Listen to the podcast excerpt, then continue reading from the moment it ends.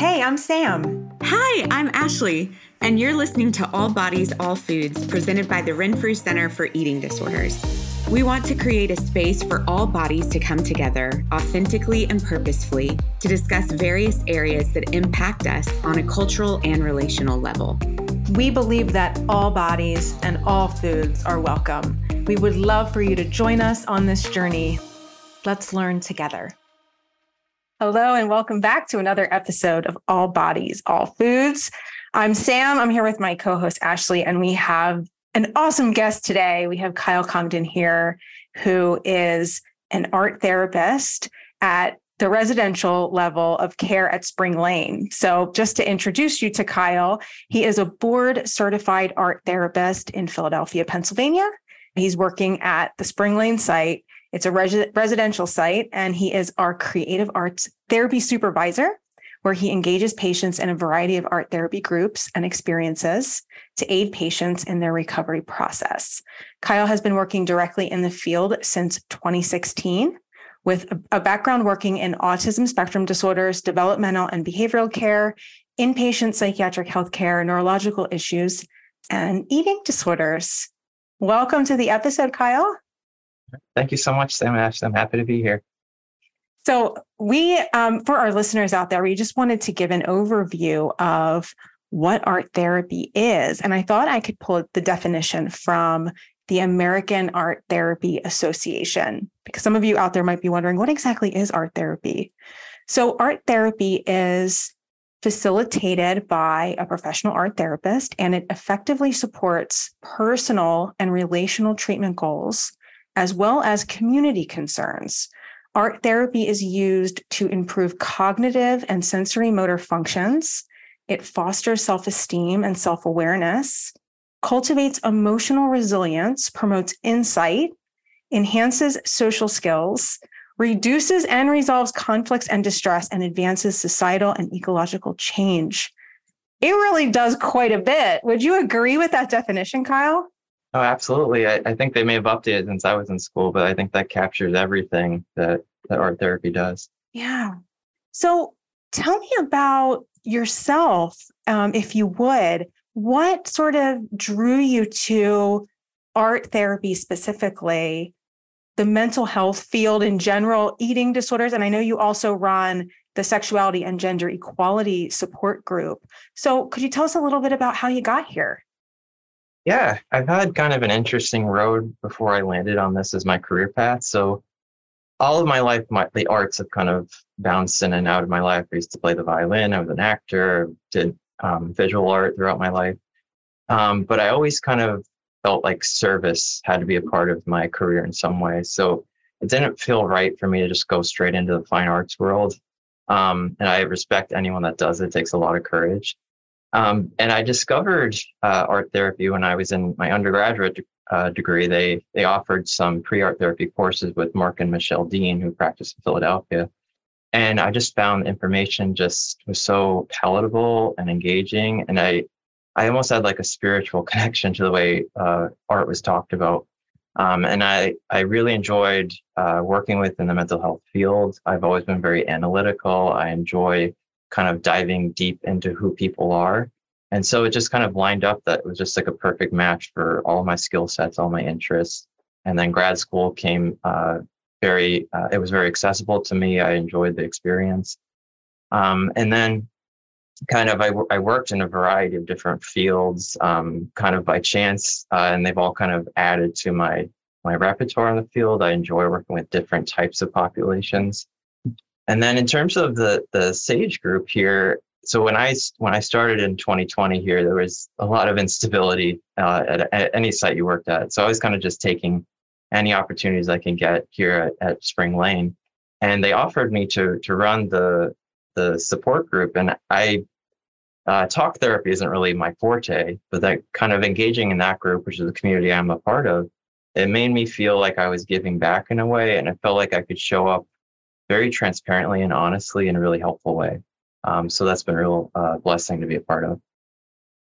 Mm, I love that. I love that we also at Renfrew at at Spring Lane we try to create communities within the community, And I think that's so important. And it's just wonderful that you've been able to take that on. Um, I'm very curious to hear more about art therapy. Ashley, I'm wondering, you know, what's coming yeah. up for you? I'm I'm so curious. So Spring Lane is a residential facility, which means that um, the the patients that we work with that come there um, tend to have a pretty high or severe level of an eating disorder. There tend to be some medical issues. Um, I'm just, I, I, guess I'm curious, like how how do you work with um, clients that are experiencing that severity of an eating disorder, and and what can art therapy give them? Um, I'm super excited to hear about mm-hmm. this. I was telling Kyle before we did this that I used to run an expressive group, but definitely I am not a certified art therapist. So I can't wait to hear what you have to say to this, Kyle. yeah, it's been really interesting working here um, because I spend a lot of time in the art studio and sometimes I'm not always in the community. And when people come into the art studio, it's like a transformation kind of happens. Yeah. Um, and they almost get put at the same level. Now, naturally, when people first get here, there's a lot of defenses. Like, I don't want to let go of this control I have. I don't want to kind of just give in to it. Yeah. And the, the, the peer relationships that happen here really encourage them to just express and kind of grow and accept like this bizarre situation that's happening in front of them. Mm-hmm. Um, in saying that though, there are, it does come with some challenges. So if someone is severely um, severely into their eating disorder and is malnourished, they may not be able to take on cognitively some of the, the maybe deeper levels of art therapy. So I often kind of have to scale my groups depending mm-hmm. on who's walking in the door. So say I was doing a group around um, kind of exploring your emotional states. Some people I might be able to say, like, I want you to depict your emotional state as a a landscape, what's kind of growing around there, what's going on in there. Some people that might be a little bit too abstract. So I might encourage to kind of lower it down. It's like, what colors do you connect to to your emotional mm-hmm. state? See where that transports you. Mm-hmm. So you kind of have to kind of work with the different energy in the, energies in the room in the hopes mm-hmm. that it will all kind of come together.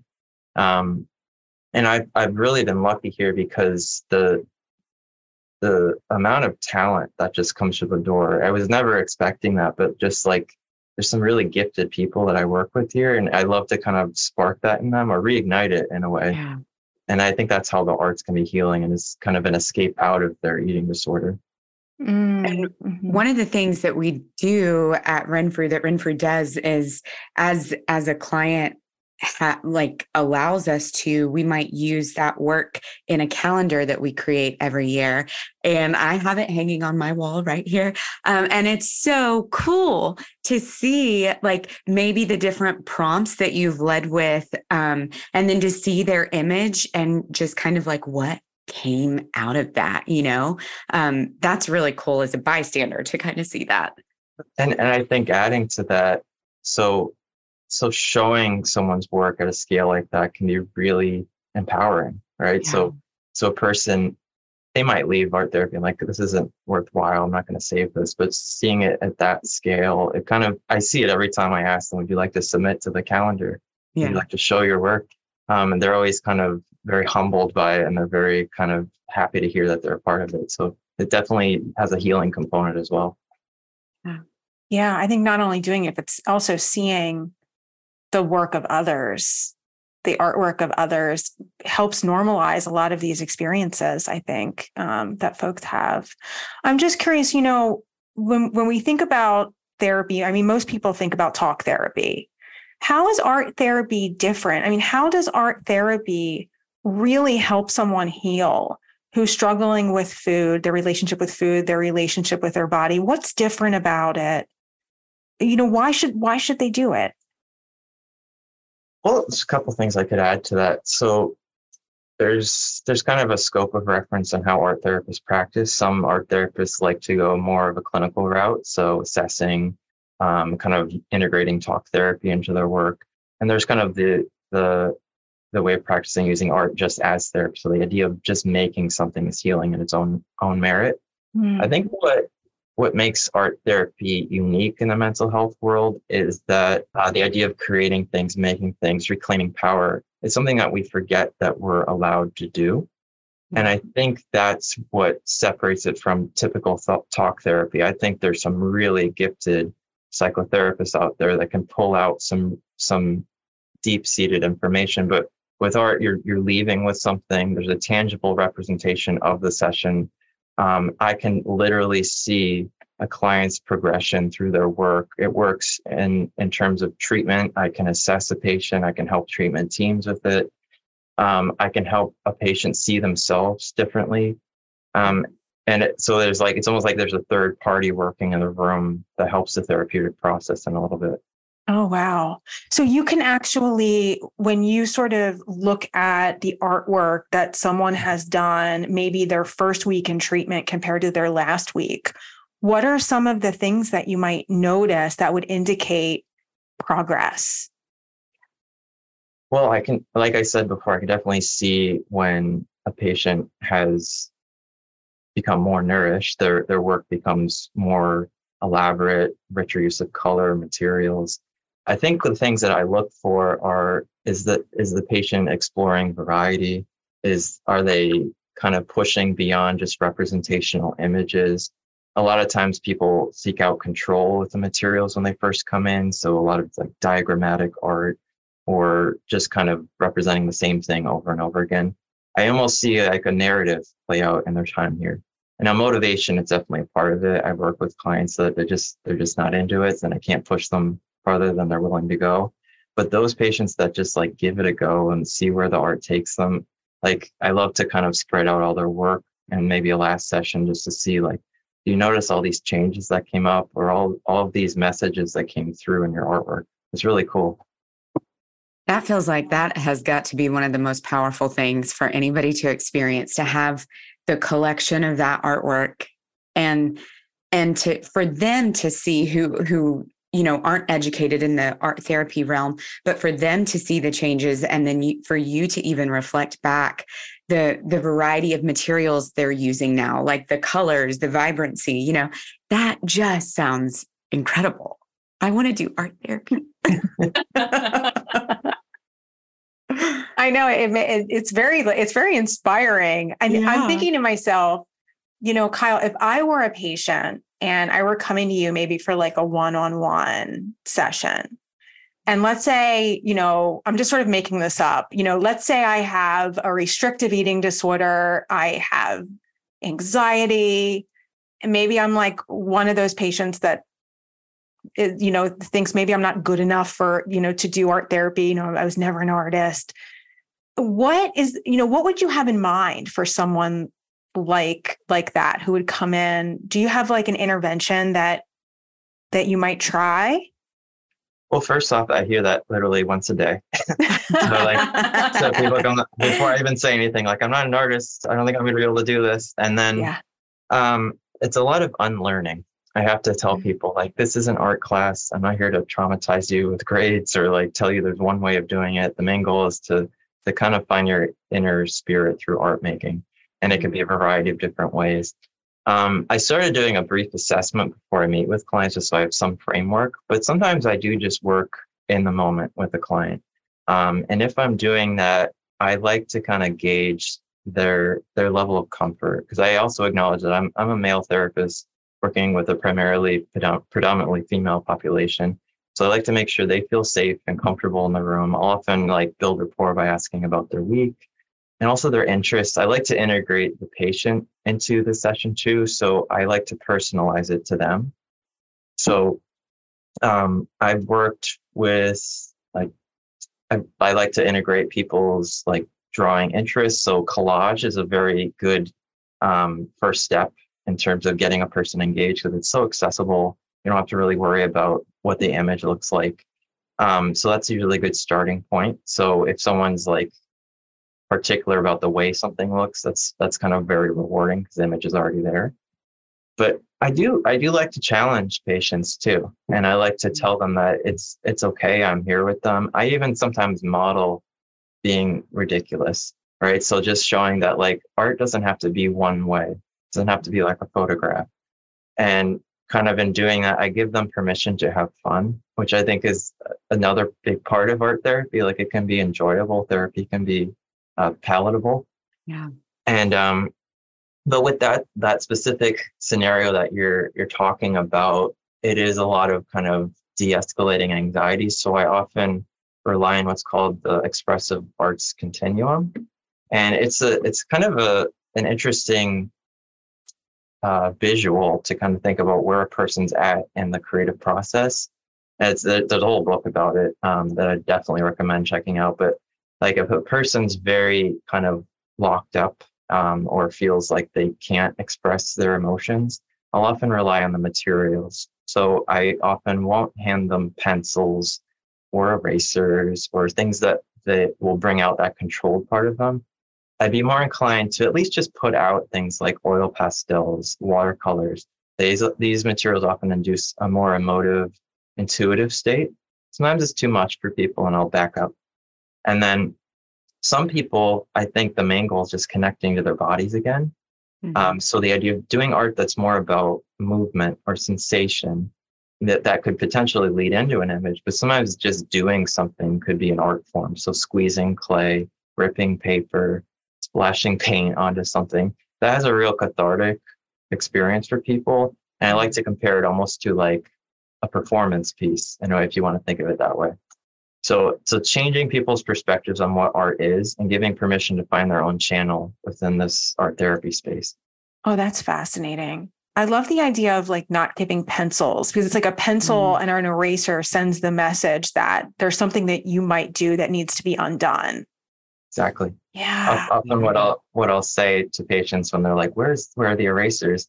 Unless it's interesting that you already think you're going to have to erase something. They come right. in with this idea like, I'm going to make mistakes and I need to be able to solve that. And I, I honestly, I push them beyond that. It's like, let's just yeah. work with what's in front of us. In a way, it's, it's, well, not in a way, it really is emotional exposure. It's getting mm-hmm. comfortable mm-hmm. with mistakes. I mean, if, if that's how you're, you know, labeling them, just getting comfortable with being uncomfortable and mm-hmm. just letting yourself be without judgment, letting yourself create without judgment. Exactly. Yeah. Well, and and for so many adults or even young adults that have kind of moved into that like thinking part of their brain, um, this is really asking them to go back deeper um, it reminds me like i i started my career kyle working with a lot of kids and so we did a lot of just play therapy and a lot of child led therapy and half the time i wouldn't know you know what we were going to do because i let them kind of lead me. Um, and when when i started working with an older population and doing some expressive things with them too it really was fascinating to see um, there sometimes there was that disconnect. I mean it was it, it can be really challenging for somebody to kind of shift out of that like thinking part of their brain or that expectation part of their brain um, and it can also still be so powerful for them that, and I think it's it's sometimes hard for people to see there's value in those other parts of them too. So I think I almost um, quietly have to show ways to kind of access that. Yeah. Mm. So, is there a favorite group or a favorite activity, one that you like, or that that like your clients have just like they want to show up for it constantly? Well, I, I, mean, I, I'm so blessed that I get to do so many different groups. I have a different yeah. theme for like one of the 20 groups that we here. Um, wow. Um, but the, most of our, our adolescent patients, they really enjoy the open art space. They really crave those moments that are unstructured, social. And that time I get to almost do like mini individual sessions with them. So I appreciate that time too. Um, and I would say uh, surprisingly, my my family based art therapy group is very popular. Um, okay. I, I think it's because I create kind of a safe way of looking at family that's not so much like, let's talk about your trauma. Yeah. It's more about like everyone has a family and there's no perfect family. Let's kind of look at this together, and each week's different and kind of exciting. Um, I personally enjoy some of my more depth focused groups. I love getting deep with the patients. Yeah. I love subs- I love like sneaking up on them with it. So I lead a group that's like loosely Jungian inspired. So like it's called identity and symbolism, and I like to I like to kind of pick a very kind of archetypal symbol like um, like a wave or um, even a tree, and kind of pull out kind of what's your projection onto that, and kind of also let people we're not just let people know we're not just challenging the eating disorder. We're, you're rediscovering who you are as a person, and so deep and rich. Yeah. And then a recent group I started doing, um, I started they, they were they really wanted to do something around multicultural issues. Mm-hmm. So when I was in school, we explored something called uh, the addressing model, uh, and it was a way for clinicians to explore their own dimensions of culture. So each week is a different uh, letter within the acronym of addressing, for them to explore their relationships. So so the culture of age, the culture of religion, the culture of race, and how those layers interact with each other and how we each have a different story to bring to that. That's been interesting for me. That sounds like a really cool and and you get to do it multiple weeks. So not just like one, you can build upon it. Oh, I love that. Wow. I'm really interested in hearing more about the fam like how you work with a family and art therapy. Yeah. Could you give an example of something you might prompt a family to do? Well, the group I lead here, it's more of the patients talking about their family, but I have experience working with family my early part of my career. Um, it's it's interesting because the art sometimes can do a lot of the work for it, and a lot of it comes from assessments. So you could have a patient do a joint drawing together. So let's let's create a house together. Or I want you to draw a family. Each of them draws a family portrait, and you explore the differences between that after working with couples, you can explore like, is there divisions, separations? And you can kind of help, you let them into it too. And you, you kind of address all of these things happening in the session uh, to kind of explore where they're at. And it can often be really emotive. But the ultimate goal is to get them working together again. I remember one of my earlier internship experience. I used to work um, briefly at the Family Court of Philadelphia. It was mm-hmm. court court mandated art therapy, and so, wow. So people that had lost custody, they come in and they work work together for an hour, and it was it was a lot of conflicting feelings I had doing it, but it it was really really beautiful to watch how like for that 50 minutes of their day, maybe of their lives, they got to share this moment together and they got to make something. And maybe that's all that that came of that relationship, but being a part of that was really beautiful. Hmm. So, really, even just the act of creating something together can have an, a healing impact. Absolutely. Yeah. Well, I think it allows for, like what you're saying, having them both kind of created, it allows for both perspectives to come together, um, which might be something that has been challenging in the family system in the past.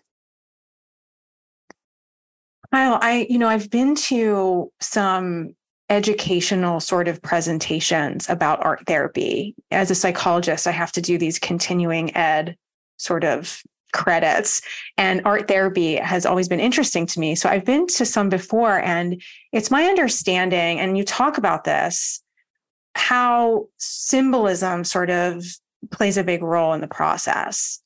And I was just wondering if you'd be able to give some examples of how symbolism shows up in art therapy and how you work with a patient to maybe uncover some of that, because it seems like with art therapy, sometimes those emotions that maybe are really hard to put into words, or maybe those emotions that aren't even fully conscious might come out in therapy, kind of like the way they come out in dreams Mm. And dreams can be very symbolic. So I'm just curious, like, how would you work with someone who's creating something and maybe you're picking up on all this symbolism? It's like, how do you, how do you sort of help the patient kind of realize that? It's one of my favorite parts of working as an art therapist because I almost feel like an investigator at times. um, but yeah. I think so. You have to tread lightly.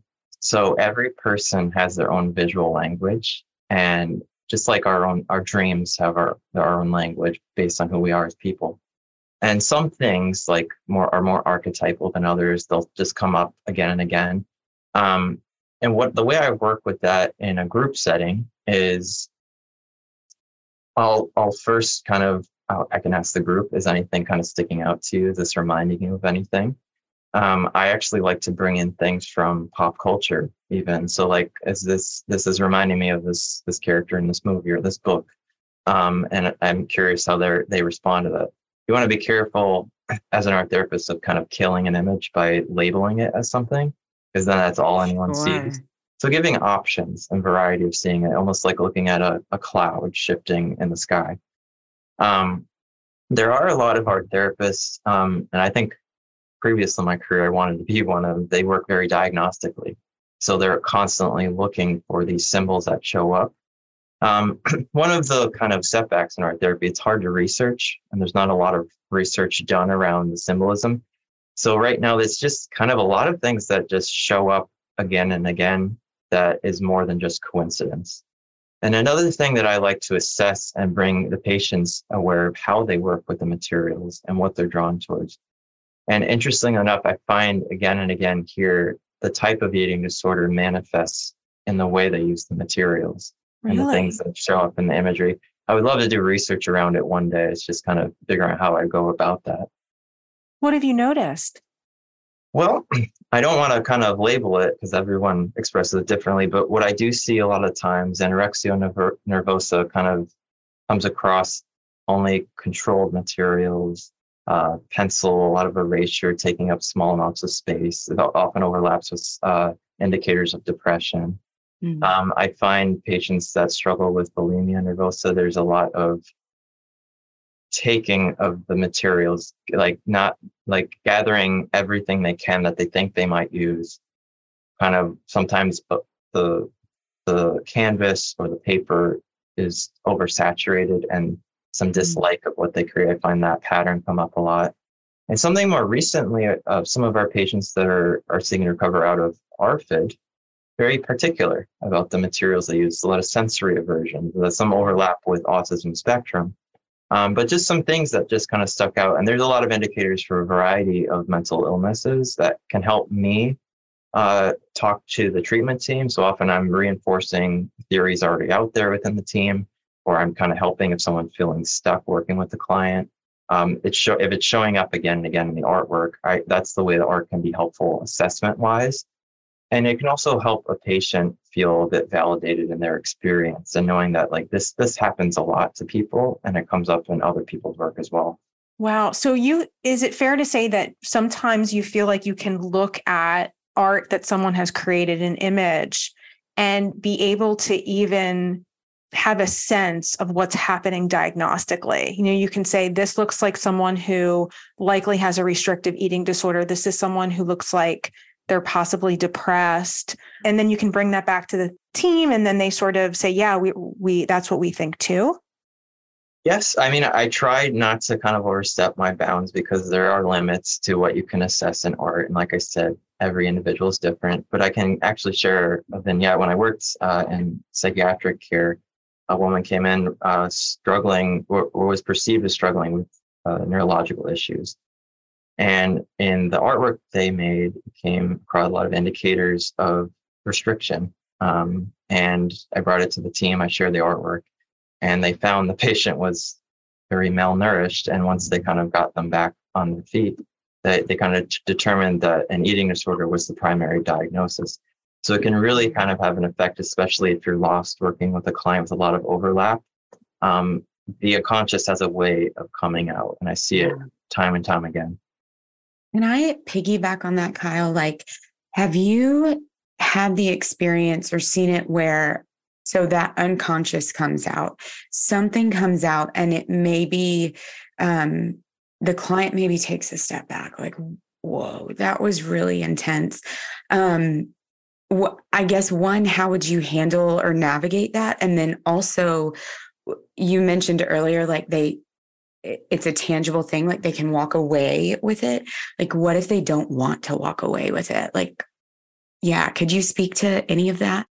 Absolutely i'm glad you brought it up because it's definitely been the learning curve for me working here because a lot of the people i i treat have significant trauma.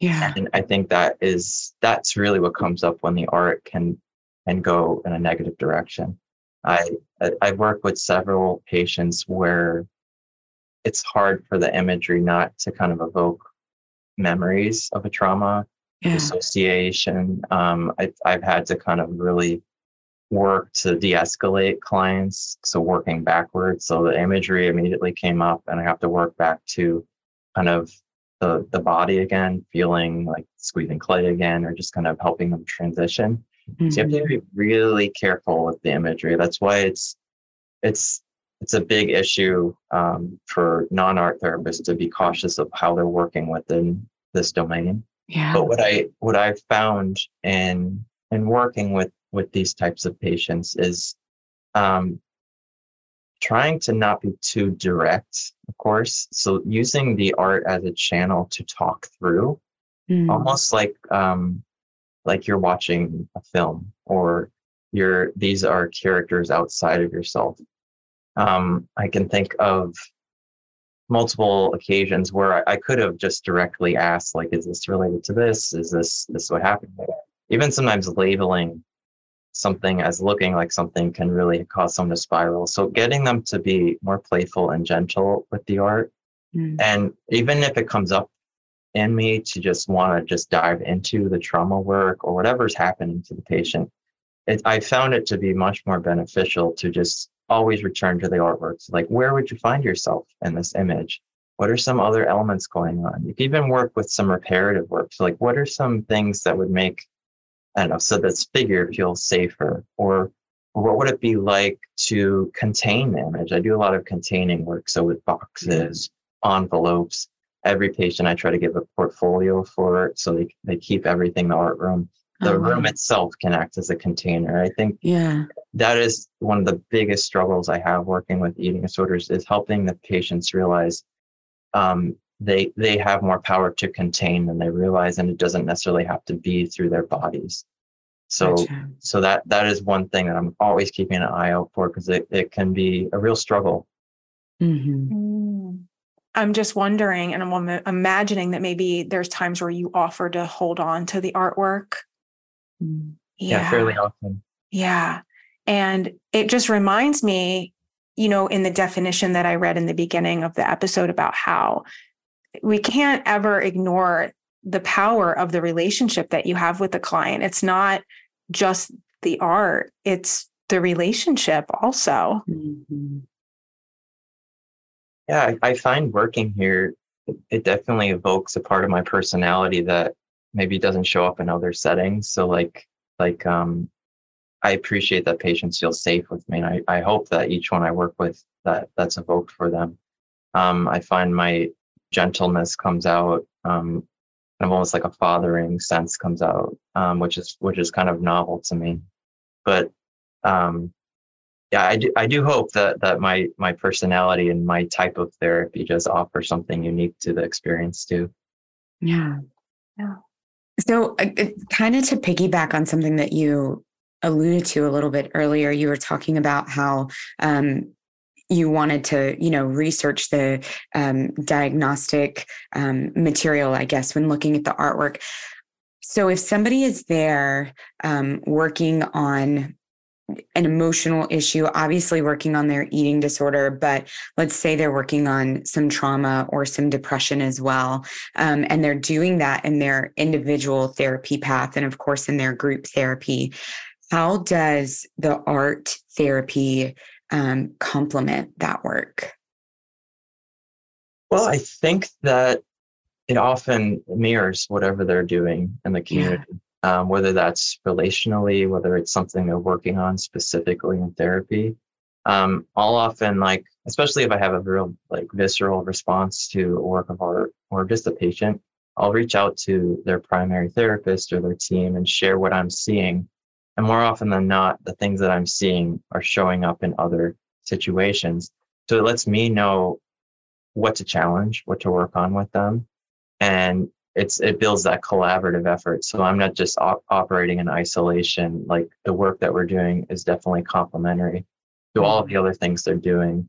And i even kind of i've developed certain groups that are scaled higher. So here at residential we have something called um, a stage where patients are are more ready for deeper exposures deeper emotional work. So those groups kind of help with that.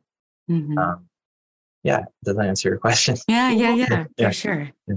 Yeah, it, it seems to me like, you know, whatever they're working on in therapy, whether it's building distress tolerance or expressing emotions or whatever it may be, uh, figuring out their identity, it's sort of like that work plays out in art and you can give them certain you can invite them to try certain things in art that help them practice you know tolerating that distress or taking mm-hmm. risks or managing impulses you know i'm just sort of thinking like you know um, sitting with urges is a big part of the work in eating disorder recovery. You know being able to manage when you feel that urge to act on you know act on your emotions to be able to sit with that. And i'm curious like how might you work on that in in an art therapy session? Well sometimes just the act of just staying in the room is a lot for patients. Yeah. Yeah. I had i had worked with someone this week and they found the art room just it's so chaotic. There's just so much going on here. I don't think i could sit here. And then i chose to kind of model exactly what the group was about and just kind of giving them the tools they need. Some patients need more structure than others and i, I try to create that safe environment. Um, i think that what's what's difficult is working with the variety of needs in the room so, yeah. like I said, I like to kind of pivot and I, I don't like to go in with too much of a high expectation of what a group should look like. I like to leave room for adaptability and ultimately creativity because I'm not here to say this is one way to be, but I'm also here to challenge them on what they think their art and what their ability is because I, I kind of see the potential each time. If you had a client that just I mean, just fell in love with this and, you know, maybe was leaving the program. Um, but you could tell like really, really connected with this form of expression um, with art therapy. Would there be activities that you would encourage them to do? Would there be resources that you would point them in the direction of? Um, how how would one be able to leave you knowing that they wanted to continue this work? That's such a good question, Ashley. Because I can't tell you how there are so many patients who were like, art therapy was so powerful. Yeah. Yeah. It's, so uh, we're lucky that we have a lot of art therapists working at our variety of sites. But what I like to offer um, is each each state should have a listing of their um, their credentialed art therapists. You can go to the American Art Therapy Association website or you can look up your state. You just want to look out for the the correct credentials because yeah. if you if you go on something like psychology today, everyone will say like I'm practicing art therapy, but they mean they, they don't really have the background. So you just watch out for that. Oh, what are the credentials they should look for? So every state's a little bit different. Um, you want to at least look for um, the ATR following their their uh, master's credential. Um, ATR. Okay, what does that yes. stand for? Uh, registered art therapists. So that means that they've they've completed uh, the required uh, supervision and they've kind of been put into the system as a working art therapist. Um, Pennsylvania and and I'm not exactly clear which state specifically. We take an exam uh, to get a board certification, and that that shows that. Um, well, that exam can count towards towards licensure in the states. You could charge insurance eventually. You can work independently. Um, some New York New York works through the education department, I believe. Um, so you just want to make sure you're looking out for people that that have those credentials. Some people might be working towards them. That tells you that they have the background in it and like their degree is specifically in art therapy or expressive therapy. Mm. That's so important. Yeah. I think that's true across all professions too. It's sort of like, you know, we tell our patients be careful of people who claim to be nutritionists you know, where it's really important that they're registered dietitians. Yeah. So yeah, thank you. That's a really important um, piece of information. Kyle, I'm curious, what's your favorite part about being an art therapist? Well, I think as a career, I mean, like I said, it it definitely accesses all of all of the parts of myself that I appreciate, and like it's a way for me to give back. But to be honest, like I've always wanted a career where I could leave at the end of the day knowing that I did something that made a difference. Mm-hmm. And in mental health, it's it's so hard to tell like the impact you have, but like I can't tell you how many like days I leave here and I I know that the arts left an impact. And I know that they're changed in some ways. And I can't predict the ripple effect of that. I'm sometimes grateful that like I'm not seeing people again and again because I know there's some something else hopefully has happened to them but um, just kind of knowing that they were impacted in a, in a positive way that that really kind of keeps me going, keeps me motivated, and even those difficult days. Mm. I love that. I love so that. Thank you so much. Kyle, is there anything else you would love to share with us about art therapy or the work that you do um, as we close out the podcast? I guess I'll just close with like, if any of you are considering art therapy, know that for every art therapist, there's a different way of practicing. So each each experience is going to be very unique. Each every person has a bit different theoretical background they're coming into.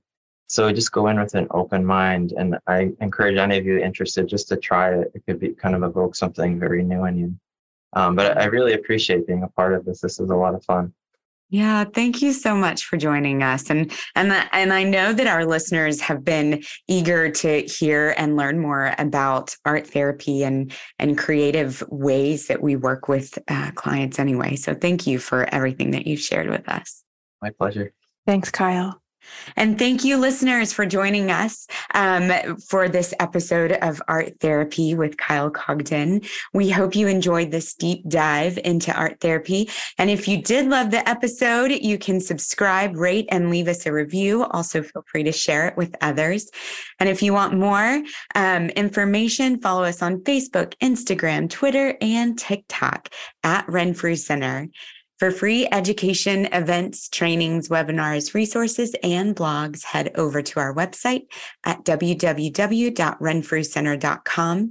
And if you have any questions or comments that you would like um, to talk with us about uh, for future episodes, please be sure to email those to us at podcasts at renfrewcenter.com. Thank you again. Thank you for listening with us today on All Bodies, All Foods, presented by the Renfrew Center for Eating Disorders. We're looking forward to you joining us next time as we continue these conversations.